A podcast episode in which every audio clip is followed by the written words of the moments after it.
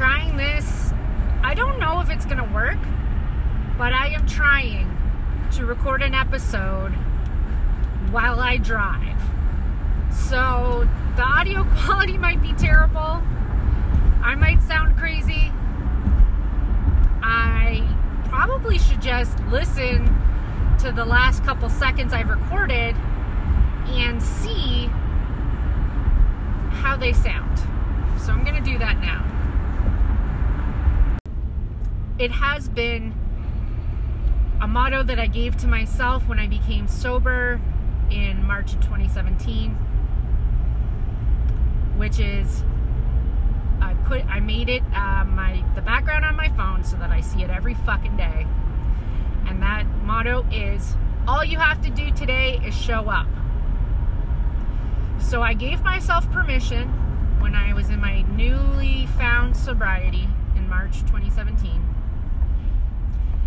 that I could be late, that I could be um, frazzled and unkempt, I could be grumpy or non participatory or whatever, but I still had to show up to the places I was required. So I wasn't asking myself for perfection. I wasn't even asking myself for timeliness, which is something I, I've been tr- working on and, and, getting much, much better at as I make it a, a, a daily habit. But um, I had to show up, and I was showing up not for the other people, not out of a sense of obligation to others, but for myself. Just like no one is going, you know, if you have a big a big meeting and for some god awful reason it's at 7 a.m., it's nobody else's job to wake you up to get you to that meeting on time. It's your job.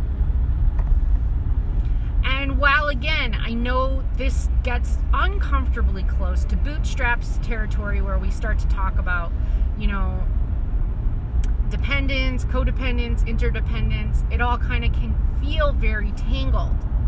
And oftentimes, people who are functioning in a place of codependence rather than interdependence, codependent behaviors mean you everybody's problems is everybody's problems, right? Like nobody is self-sufficient and nobody is responsible for their their themselves and their needs being met. And what happens is that can get a bit twisted and so you are constantly under a state of obligation to meet other people's needs and put your own aside. And interdependence is where we all function and, and manage our own needs and help each other when we are able. And we do not ask others to help us when they are not able. And uh, alcohol use, substance use disorder, um, and a lot of mental health stuff are all very closely tied to dependence and attachment, right? And so, um, when it comes to sobriety, the first, one of the first things you really have to chip away at is any of your own codependent tendencies, your own tendencies to blame others. You know, I've had sobriety friends tell me that they didn't quit drinking until a doctor told them they were going to die. I've had sobriety friends tell me, you know, I waited for someone to ask me to stop drinking and nobody ever did. And I had to stop because it was my decision for me. And the truth is that whether you have a substance use disorder because of one reason or another, it isn't anybody else's fault, nor is it their problem to manage. But when we are raised in codependent families of origin, for example, often we learn from a parent that their needs are are our responsibility, that our other family members' needs are our responsibility, and that we are expected to put our own needs aside and deal with the needs of others. So a good example would be dad and mom in a codependent family uh, are addicted. And because dad and mom are addicted, sibling A now becomes responsible to take care of sibling B who is younger and needs all the care that a child needs in order to go about a day. You know, wake them up, feed them breakfast, pack their lunch, get them dressed. And so now sibling A is so busy taking care of these needs for sibling B that sibling A goes to school without their backpack and doesn't have the homework done they need done. And doesn't have you know snow pants on and isn't allowed to go to recess. So that's a classic example of how a person two people two children two minor dependents can learn codependence from such a foundational young age that they never get the chance to function and, and live in a functional family unit. You know, where, you know, perhaps mom and dad help their children remind them of the things that their their their habits that they're still building because kids need to do things you know literally a thousand times before they remember to do it themselves and you know what at the end of the day even in families where the codependence isn't addiction centered, you know, we can often have this kind of dysfunction. So, an example would be in my, I mentioned attachment. There's different kinds of attachment. Okay, there's secure attachment, which is attachment that even when it's res- even with it when it's withdrawn, the person or child, you know, is secure in knowing that the person that they are attached to will come back. There's no anxiety about separation because they know that when, you know, mom or dad go to work, they're going to come back at the end of the day and pick them up from school. Insecure attachment is the kind of attachment that develops when you aren't ever given anything consistently growing up. You're not nurtured in the way that you need as a child, and often leads to anxiety. It leads to worry. It leads to, um, you know, it leads to feeling like everybody's going to leave you. You're going to be all alone. It leads to um, worrying about the other person when they're not present, coming up with disaster scenarios, or even just not wanting to make attachments because you don't trust and feel safe within any attachments. So I know that's a lot of stuff and and very likely stuff you're already familiar with, possibly overly familiar with. But it is all the kind of work that we each have to do on our own. And you know what? I'm sure there's people who are securely attached, non codependent, you know, with good self esteem, well functioning, who this work isn't really that useful for. And they are able to function in their life just fine and they don't really need to delve into these subjects. I just not entirely certain who those people are because I don't know that I've met them. I am always a little jealous of well adjusted people, which is how I know that I myself am not particularly well adjusted. And that's okay. At the end of the day, if you're going to show up for anybody, show up for yourself.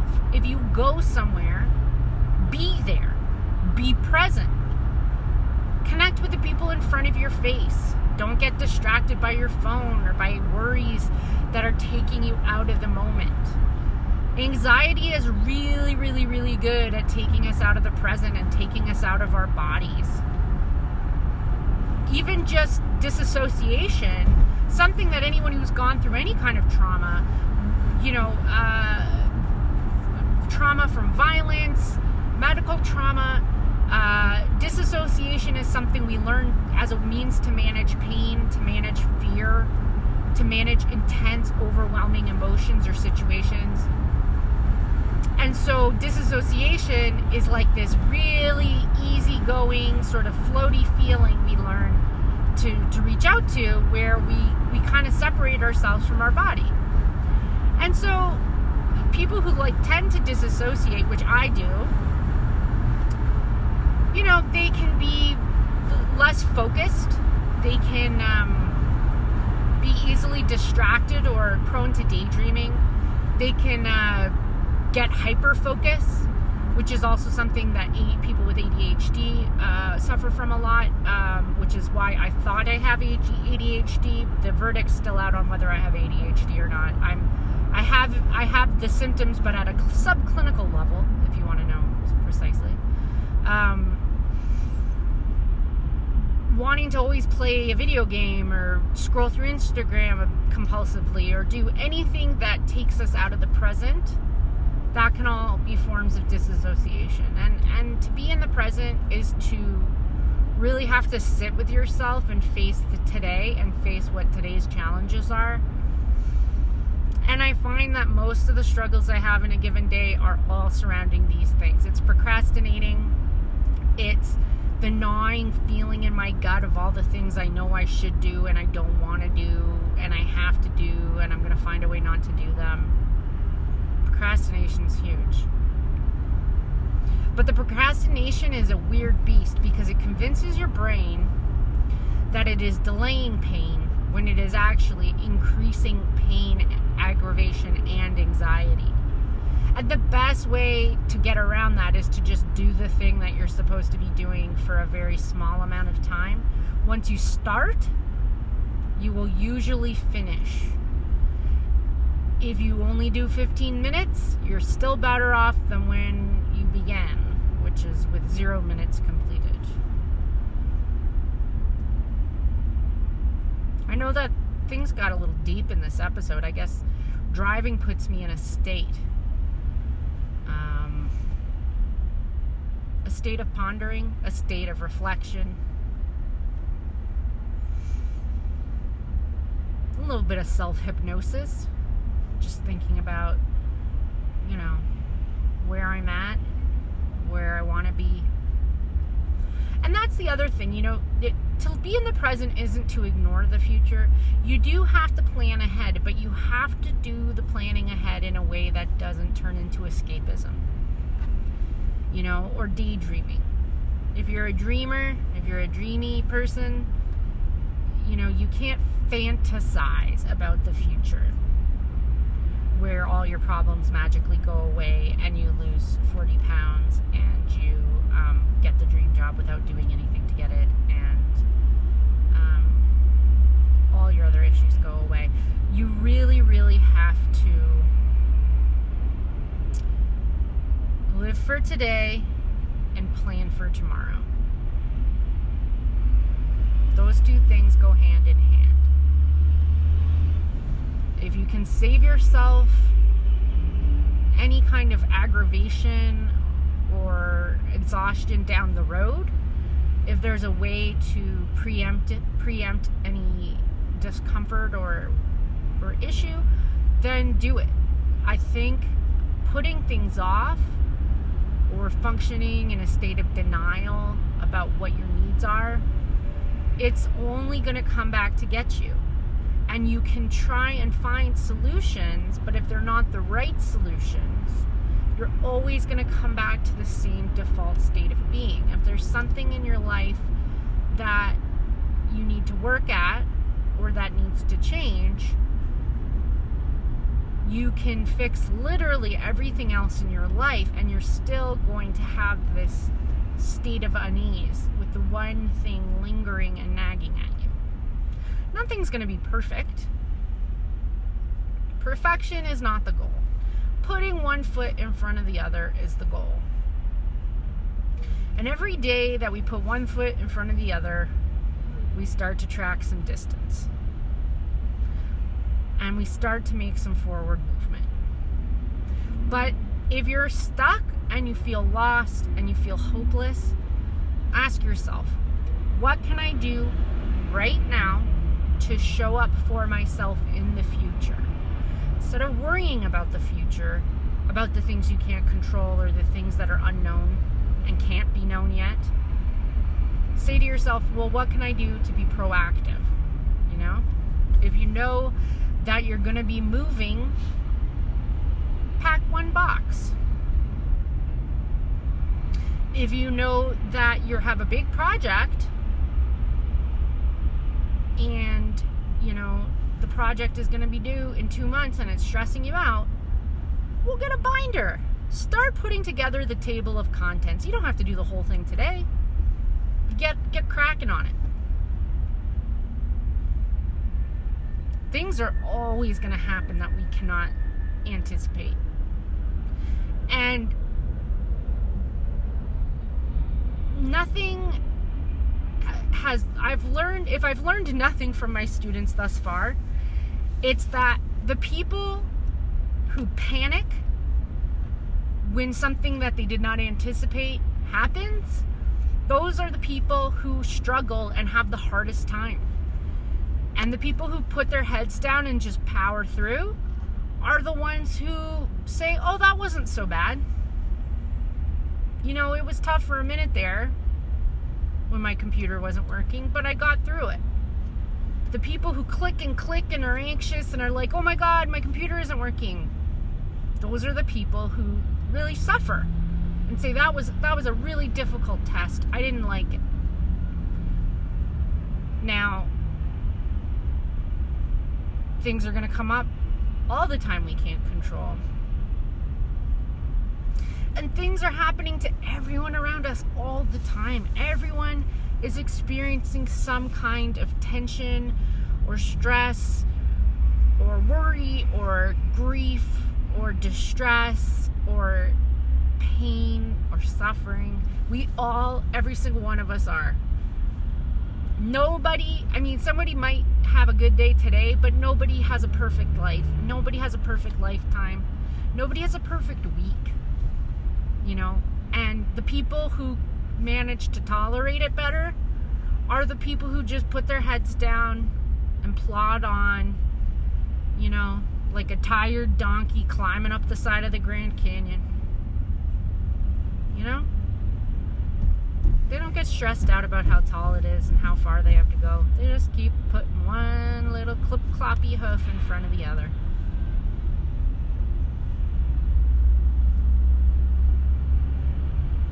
I'm excited. I'm getting excited for my trip to Amsterdam. Uh, we are about a month out, I would say. About a month away. Four weeks. A lot of stuff that's going to happen between now and then school wise, life wise. Uh, but I think I've kind of decided on a theme other than just like family hangouts with my cousin Emily and my sister. I feel like my theme for this trip, the thing that's really drawing me to Amsterdam and the Netherlands, and that the thing that I'm the most interested in um, exploring is like Dutch darkness. Okay, like um, they have. There's a lot of history in the Netherlands, obviously going back hundreds and hundreds of years. But you know the things that they have gone through. You know the plagues, the uh, the history of uh, ergot ergot poisoning, which was the, the mold that grew on rye that caused all kinds of chaos and possibly inspired Hieronymus Bosch, his incredibly trippy and terrifying artwork. I want to go to the town he's from, where Bosch is from. I want to. Apparently, all of his existing works, which there are not many, apparently all of his existing uh, triptychs are in Spain because Philip II snagged them all away. Uh, but I, I do, I'm really drawn. Well, you know what? I listened to it and it sounded okay. There's a little bit of traffic noise. I don't know why I'm telling you that. You know that. Um, so I'm heading into Toronto and I thought I would try and record because this is the time I have. Um, tonight, coincidentally, uh, I'm actually heading to Toronto uh, to see my beautiful, wonderful, talented, amazing, super funny friend Ava Julian, who is in a stopover She's normally based out of Vancouver these days, or Vancouver as she prefers to call it. And um, she's uh, got a, a, brief stopover in Toronto uh, en route coming back from uh, gig. I won't say where or what because I don't know. I don't know if she, I'm allowed to disclose it. But let's just say that Ava's doing well for herself. Okay, she's getting work. She's killing it. I'm proud of her. Coincidentally, it is also tonight the 10 year anniversary of Comedy Bar. And if you have not lived in Toronto or been involved in the comedy scene, Comedy Bar is uh, now a renowned institution. Uh, it is a bar in a basement in my old neighborhood. When I first moved to Toronto in 2006, Comedy Bar was not there yet, but I lived in the neighborhood where Comedy Bar soon would be. And I started going to Comedy Bar before it actually officially opened for about, I want to say, four months, maybe longer, before their official opening. Comedy Bar was sort of had a soft open. So they were open, but they weren't really open. You know what I'm saying? They would do shows there. They didn't really have a proper bar yet. They just had kind of a cart the uh, the entire building was under construction. It had formerly been an Eritrean restaurant. Um, Eritrea being the tiny island near Ethiopia. It's an island, right? Fuck, maybe it's not. Eritrea, uh, not to be confused with Ethiopia, but it is closely associated with Ethiopia, much like Labrador is always associated with Newfoundland. Now, the bar was in dire uh, physical straits when they first uh, opened. They had a lot of construction going on. They didn't have the washrooms quite ready yet, so there was just a single stall kind of slop bucket uh, bathroom. And I started going, and here's the thing I wasn't performing comedy yet. I had gone to New York and right around the time that they did their soft open, and I had seen some improv with some friends from uh, internet, some internet friends from uh, the website Metafilter. A lot of my longtime pals are from Metafilter. I have internet friends that I've had near and dear to my heart for well over a decade. And a bunch of us went to see some shows at the Upright Citizens Brigade Theater at their original location. Uh, and when I came back, I said, oh, I should try and check out more comedy because that was really fun. And then I was also going to start taking classes, which I did kind of around the same time. But I started going to comedy bar shows, and there were some weird, like, Pat Thornton and Bob Kerr, I want to say, had a, who are both stand up, very, very funny stand up comedians from Toronto. Uh, they had a very very weird late night stand up show, and generally there was only ever like three people in the audience and sometimes four comics on the show. Uh, I started seeing a group called Project Project, which was like the traveling Wilburys of Toronto improv. Every single person in Project Project is an enormous talent. Some gone on to uh, be leaders in the community, and they were all very, very good. And I did a lot of workshops and stuff with them. So, Comedy Bar is very near and dear to my heart uh, as a place because I, I lived in the neighborhood for years after. I kind of sublet around. I probably had about five different apartments all within a couple blocks of Comedy Bar. But it's where I met my first comedy friends. It's where I met my future improv troupe. Uh, that I would start B. Arthur, which was a 10 woman improv group, which is exactly as much of a scheduling nightmare as it sounds like. Some of those people, like Ava Julian, Michaela Dyke, Arlie Curran, Aaron Rodgers, these people still near and dear loves to me. Everybody in the group was incessantly talented, and also uh, our shows were constantly a shit show always a shit show. Too many people, too much talking. But we had a lot of energy, and we won the Toronto Improv Cage match uh, because it's it's kind of a numbers game, uh, ten super babes on a team is guaranteed to get you the votes. That's all I'm saying. If anyone's trying to win a comedy competition that involves audience voting, that is the secret to doing it. Um, so one thing that happened at Comedy Bar that was, I would say, formative uh, moment for me, but maybe meant absolutely nothing to the other person involved. One point, I was standing in line to get into a show or to get into the washroom. This is before they had the full bathrooms open and the full theater space sorted out, and everything was kind of a junkyard. I was standing in line behind a man who was one of the Sketchersons and uh, very funny guy, very talented man, uh, Cole Osborne. He and Norm Sousa always were getting up to tricks together at the time. I'm not sure if they're still performing together, but it was always a fun time. So we were in standing line and he, in line to go to the washroom, and he turned around and just to make idle conversation, he said, "Oh, are you a comedian?" And I said, "No." He's like, "Have you ever performed?" And I said, "No." He's like, "Don't worry, you will." And if you know Cole, he's kind of a gruff. He's just like he's like a sincere bro, if that if that makes sense to you. He's uh he's got a he's got a good good spirit about him, but a lot of sincerity. Not a bro as a slur, a bro as a compliment.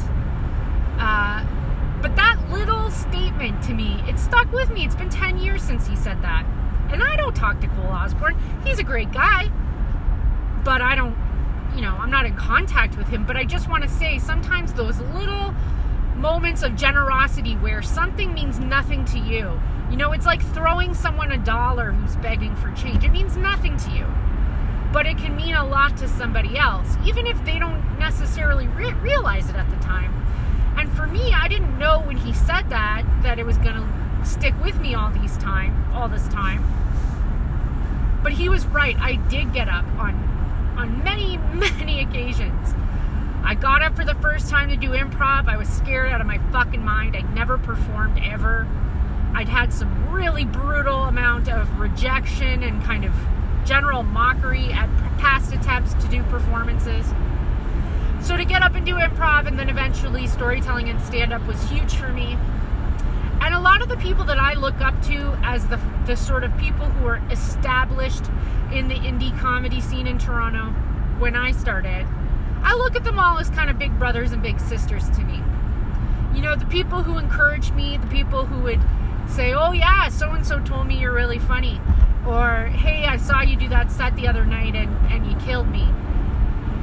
Those things mean nothing to the person saying them. They are free. And much like hashtag podcast compliments, which I really want to I have so many podcast compliments, I don't even know where to begin. Uh, it is just nice sometimes to think back on where we've come, our past, where we're going. The other thing I'm reflecting on right now is uh, I I'm in a state of flux, as I mentioned in the last episode. Uh, things are kind of moving around a little bit, let's say. I'm not really sure what's going to be happening in the short term, in the long term, in the medium term. I'm trying to just do one day at a time, which in sobriety circles is a very important thing to remember, you know, one day at a time. Uh, and uh, something that keeps coming back to me, another piece of wisdom uh, that somebody said to me once. Uh, I'm not sure if my mom said it or somebody else said it, but at one point someone dropped this little piece of wisdom on me. It's just a very simple phrase which I have been finding myself saying, repeating, mantra like, over and over again, and it is this there is no check in the mail. Okay? Simple statement there's no check in the mail. What that means when you unpack it is that, you know, we all get caught up in, you know, whatever our, our anxieties or our concerns or worries about the future are.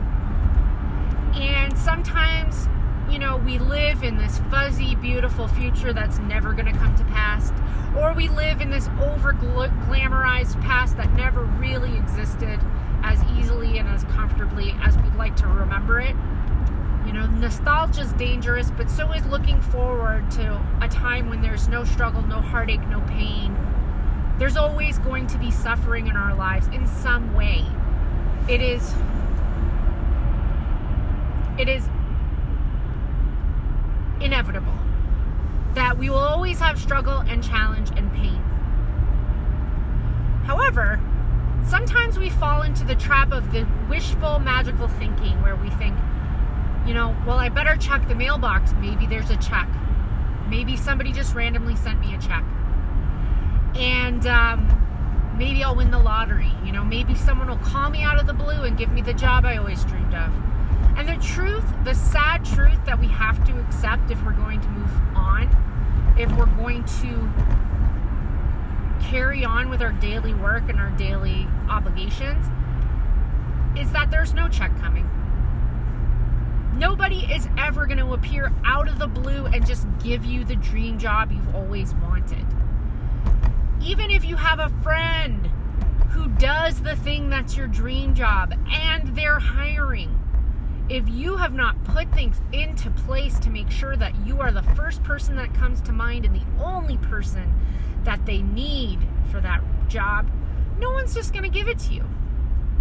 And I know this sounds a little bootstrappy because sometimes the universe does magically provide. You know, last year I was hurting. I did not have a lot of money. I did not have a car. I did not have a job and I checked the mail one day and there was a check in it for uh, several thousands of dollars. And I had gotten awarded a grant that I had almost entirely forgotten I had applied for. Not forgotten, but it had just, it wasn't, you know, once I submitted it, it was off my plate, so I stopped worrying about it. If a check had never come, at some point I would have registered mild you know, um, disappointment. But it was a long shot, so I took it. But the truth is, I did get that grant. But that check didn't come from magic.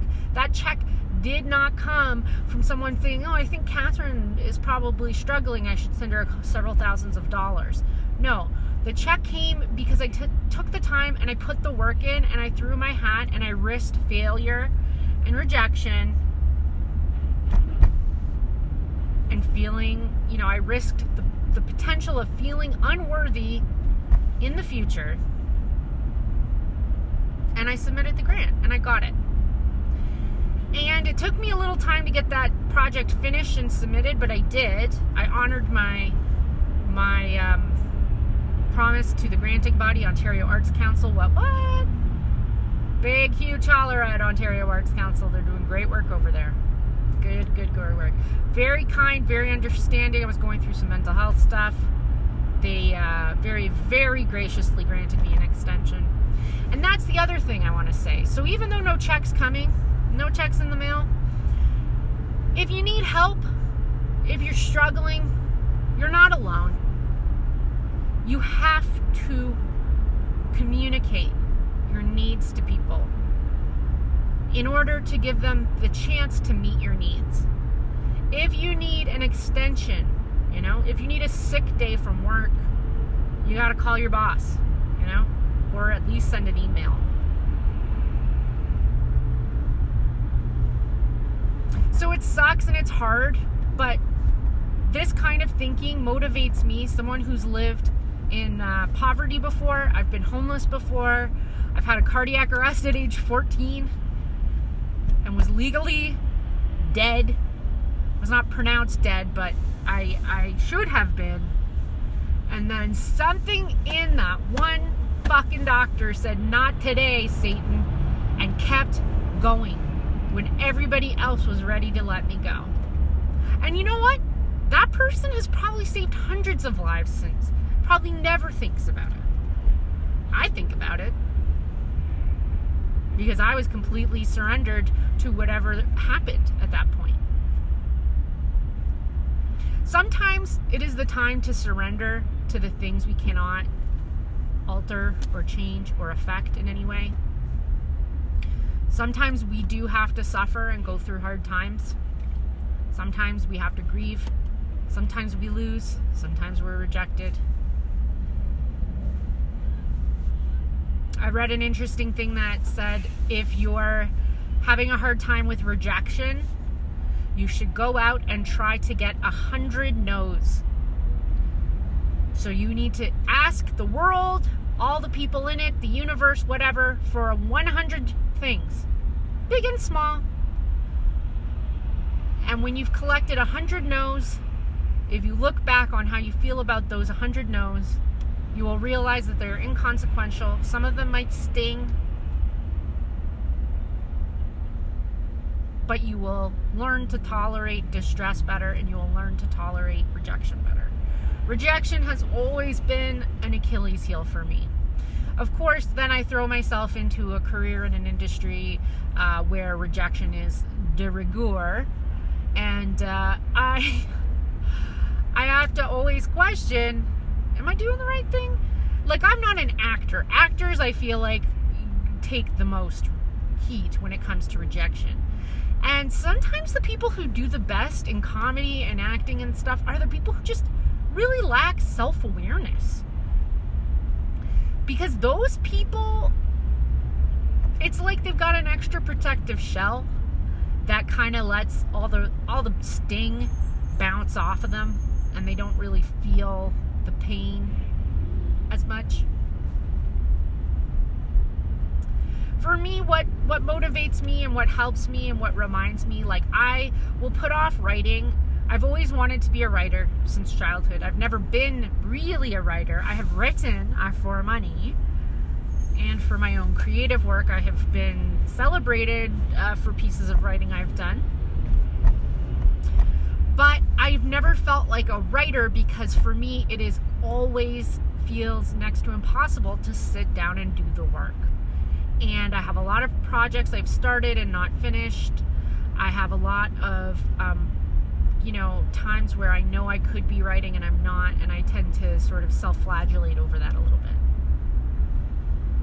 But the truth is that when I think about the fact that there's no check in the mail, it does motivate me to sit down at the computer and, and work on something. It might not be something that's going to lead to a check in the mail. Sometimes it is. But if you don't sit down and do the do the you know if you don't bang the keys, there's zero possibility of getting anything that you want as a writer. So I was I was motivated last night. I, I sat down and I started plunking away at a uh, original pilot script that's been kicking around in my brain for a while, and uh, you know just started sort of doing character outlines and um, mapping out the plot structure of, of the episode. It felt good. It felt good to do the work. It's like the pain of not doing the thing you want to be doing is so much worse than the pain of doing it and not doing it well. Or doing it and doing it sloppily or it taking forever. Because the truth is, yes, we do all have something that will fill us up creatively, spiritually, emotionally, whatever that work is it might not be creative in the sense of being entertainment oriented, but the pain of not doing it is actually an underlying stress that we hold in our bodies all the time. And if you give yourself a set period of amount of time a day, even if it's just 20 minutes a day, where even if you just sit there and stare at a blank screen, if that's all you're going to do for 20 minutes, that will ultimately over time lead to you doing the work, showing up for yourself. And that's the thing that I want to talk about next, which is showing up for yourself. So much in this life, I feel like I'm giving a sermon. It's just because I'm driving, this is how I talk. Anyone who's ever driven in the car with me is like, oh yeah, you just sermonized at me for 40 minutes while we drove. Uh, so much of coming to a place of sobriety, finding my sobriety, keeping it, cherishing it, living it every day, has been, sorry, I should say that in Canadian, has been, uh, oh, someone got honked at, um, to that kind of dark, like plague doctors, you know, they have like a, a torture museum. Um, I definitely want to go and, um, you know, give a piece of my spiritual heart and soul to the innumerable Holocaust victims in, that came from the Netherlands. And they have a Holocaust museum, as I mentioned before, the Anne Frank House. Um, I think I'm not going in the springtime, you know, I'm going in the darkest days of the year. And I expect it to be damp and cold. I expect to eat delicious Dutch foods, but not their horrible, horrible, horrible licorice, which I hate with its aluminum salts or whatever the fuck are in there. Oh my god, that stuff is brutal. Who eats that? Like, it took me a long time to get on board with regular black licorice, but like, the Dutch licorice is like, whoa, you guys are too out of control with the licorice. Wait, ugh, gives me a shiver just thinking about it. But you know what? They got stroop waffles. They got pan pancakes. I'm sure other things will come up. A rice table. Heard about, read about a rice table. And I guess hallucinogenic mushrooms are illegal there now and hallucinogenic truffles are technically legal, but they aren't as potent. Um, so I don't know if I'm going to do any tripping. I, uh, I I have done hallucinogens before. I, I try to keep it to once a year or less. I find them to be a very fun spiritual experience, but not the type of thing I would want to do uh, frequently. So, plus, if I'm gonna do mushrooms, I can do them here. You know what I mean? Like, I find it's a lot more tricky to be in a foreign country than tripping balls. You know, I doubt my sister or cousin are gonna want to do any kind of hard drugs. Uh, not even. Why did I say hard drugs? Oh my god! Imagine I started doing heroin. Oh my god! Thank God. Um, the the cousin Emily, the cousin, uh, and my sister, I feel like are pretty, you know, not straight edge, but like you know they'll have a beer. They're not really par- party drug people, so I don't think I'm gonna wait until I'm all completely 100% alone in a foreign country and then decide to do hallucinogens. I'm not gonna. oh shit. I'm not gonna have a lot of money. I mean, I have I'll have some spending money, enough to get by, but I'm not rolling in the dough. So we might try and do a day trip here and there, but I'm not gonna go too extravagant. You know, I'll hit up some museums as I can. Um, I kind of just, I to be honest, you know, my cousin's coming for a week and then I'm kind of alone for a week, and then my sister will be back, and then we'll be hanging out for kind of a week, and um, almost a week. I kind of like the notion of that lone week in the middle there to just reflect and think about things and to be somewhere new and I don't mind being by myself. In fact, when I went I went to Cuba by myself about eight, ten years ago. And you know, I met some cool people and I, I had some companions for part of the time, but it was actually kind of nice to travel alone because you get to do whatever you want. And if you're tired, you can just go home. So I don't think I'm going to be living it up like nightlife wise in Amsterdam. I'm going to try and find free or cool or artsy things to do. And again, if anyone has any recs, recommendation, pass them along. Because I am interested.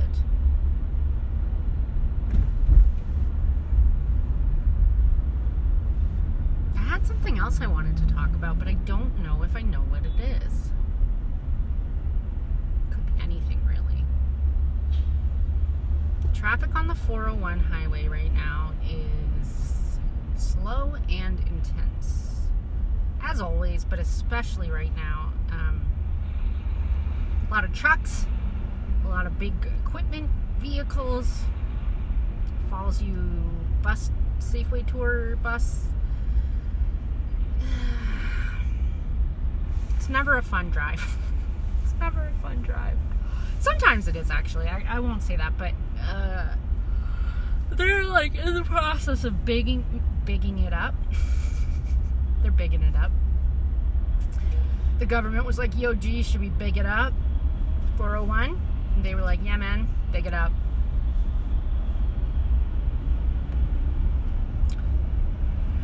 You know, still thinking a lot about Bohemian Rhapsody and uh, Rami Malek.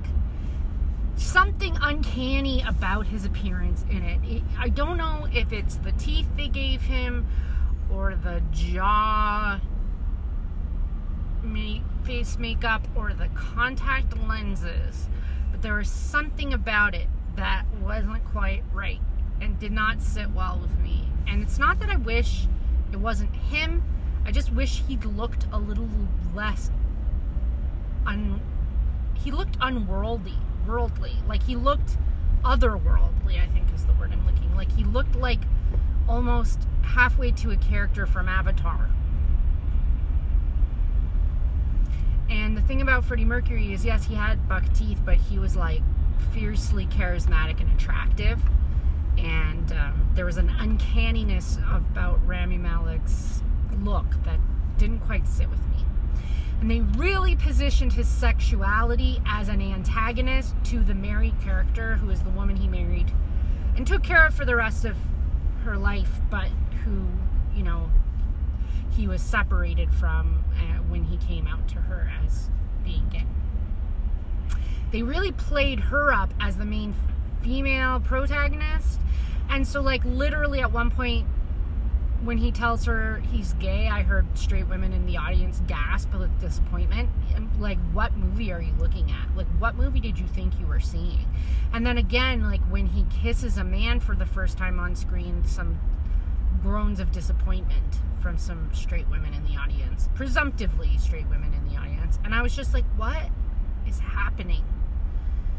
Um, so that was just another thought I had about Bohemian Rhapsody. It's still sitting with me. It's like Queen and Freddie Mercury mean so much to me. And I know it, it would have been impossible to make it perfect. I'm glad they did make it about the relationship amongst the band members and how they were each other's sort of chosen family and their difficulties they had. I kind of almost wanted to know more about the other band members, but maybe they didn't want it to be a biopic about the individual people. You get a lot more about Freddie, obviously, than the others, but had a lot of Freddie Mercury dreams. He he comes to me in, in my sleep quite a bit, and uh, even before the movie came out, I would say semi-frequently visit. I have semi-frequent visitations from the spirit of uh, Freddie Mercury. He's just the light of my life, you know. He lights up. He illuminates things for me, and always touches me in this really important, like soul heart space. Fills me up with joy. Just a treasure, just a human treasure. Now, oh, you know what? The other thing I was going to talk about, and then I'll let you go. Um, so, for uh,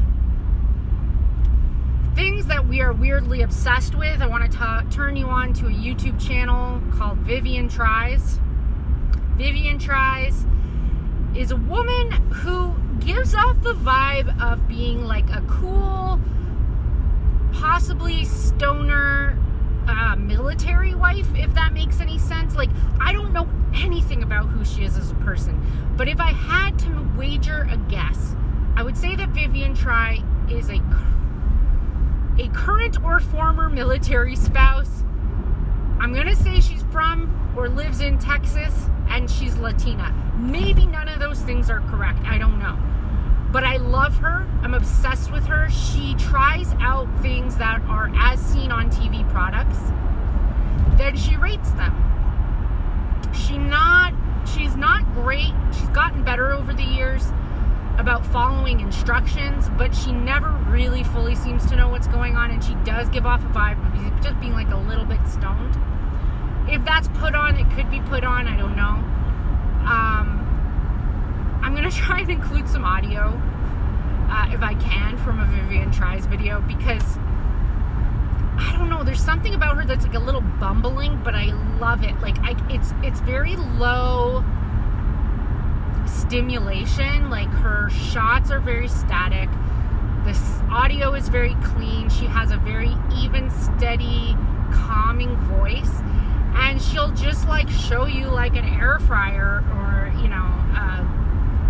ice cube maker that she bought. And then she will you know tell you how it works and if it's a piece of junk. Mostly they are a piece of junk. She'll do some hauls and stuff like that. But like for me the main i think the bulk of of her work tends to be in the as seen on tv sort of area very enjoyable. I'm mildly obsessed with her, but not enough to do any actual research about her. Just enough to be like, I will watch five or ten of her videos while I'm like waiting for my sleeping pill to kick in at night. Very soothing, just a little bit, just weird enough to be pleasing in that way that like the most fun and funny things in the are always things that take you in a direction you aren't expecting, that have a weird left turn. People whose brain you can't quite figure out how they work are always the funniest. Like the people who tickle me the most uh, on a humor level are always the ones who, who just take a left turn out of nowhere when they're saying something and, and, and it's just this delightful sort of dissonance that they create and she does it. You know, I have a lot of things I like to watch on YouTube like that, but I would say out of all of them, I think Vivian is maybe my favorite currently. So check out Vivian Tries. Oh, and then to wrap up, uh, just one, I just want to give out a couple uh, podcast shout outs. You know, hashtag podcast compliments. I want to try and dole out pod, podcast compliments because it, uh, it means a lot to me when people do it. Hint, hint. Uh, wink, wink. So, podcast compliment of the day of the episode is for Dena Jackson's Ego podcast. Ego Pod. Uh, Dena Jackson is a performer and a producer and a comedy industry juggernaut. She uh, has been around the scene for quite a quite a spell and has done a lot of stuff. She's been involved in the business side of things, I believe, for a while as well. She has a radio, I mean podcast, but it's it's it's a podcast, but it's like radio quality. Like not like this bullshit you're listening to. Like I believe she records in a literal studio. It sounds so good. I think she has like an actual producer, all the things, you know, when you've really hit the big time. Not that she's hit it big, although she has, because she's hit it big by making a very, very, very good podcast. She has guests who are kind of all over. There, there are people who are spiritual uh, leaders, people who are social justice leaders, people who are performers, artists of all stripes. They talk about all kinds of different issues on the podcast, and every interview takes you in a completely different direction because they all offer, you know, very interesting in depth interviews with people. And, you know, for some of us, I think it is the type of podcast that I like to listen to because, as much as I love a jokey, jokey podcast where people get into, you know, they're just riffing, riffing, riffing, I like to listen to those when I just need a light listen. But I, I like it when someone is able to really craft and blend well the, the jokes and the fun with the, you know, deeper side of things and exploring things like spirituality, things like meditation, things like consciousness, things like trauma. Um, and actually, um, you know, Dena's podcast is is killing it. It's really. Uh, I still have to catch up on the back catalog, which I'm excited to do. But I would encourage you to find Dena, Dena Jackson, D E N A, Jackson, spelled the standard way the Ego Podcast, and uh, follow, you know, follow Dena on Twitter or follow, you know, um, subscribe to her podcast, and uh, or just download a couple episodes and see where you land with it because I think you will be very pleasantly surprised. I was not surprised because I had a feeling that Dena was going to deliver the goods, and Dena did deliver the goods when I finally managed to have a listen. So I wasn't uh, I didn't have low expectations, so no, sorry, Dena, if you're listening. My expectations were uh, reasonable, reasonably high. Why? Because I had a feeling, I had a good feeling in my gut that this was going to be a podcast for me, and it is. I will continue to listen to it gratefully, and I enjoy it. So compliments to, to Dena, to the pod, Ego Pod. You're killing it keep up the good work. Oh shit. There's a there's a fire engine coming now. I don't know where to go. Oh, they're not coming this way. Thank God. I'm on a ramp, guys. I'm on a ramp. In fact, I don't even know where I am at anymore. Downtownish. I'm not really, but I'm gonna do my best. Might have gotten myself lost just now. Fuck. All right, well, with that, I'm gonna let you go because this is a great time to stop doing this. Uh, and thank you for listening. I love you. Please subscribe on iTunes, rate, review, follow me on Twitter at McCormCorp, M C C O R M C O R P. Please give me compliments. Please give me suggestions of things to do in Amsterdam or books to read, topics to discuss. If you have any questions, if you have any questions or if you have anything you want to suggest to me, just send it along. And thanks again for listening. Love you guys. Bye.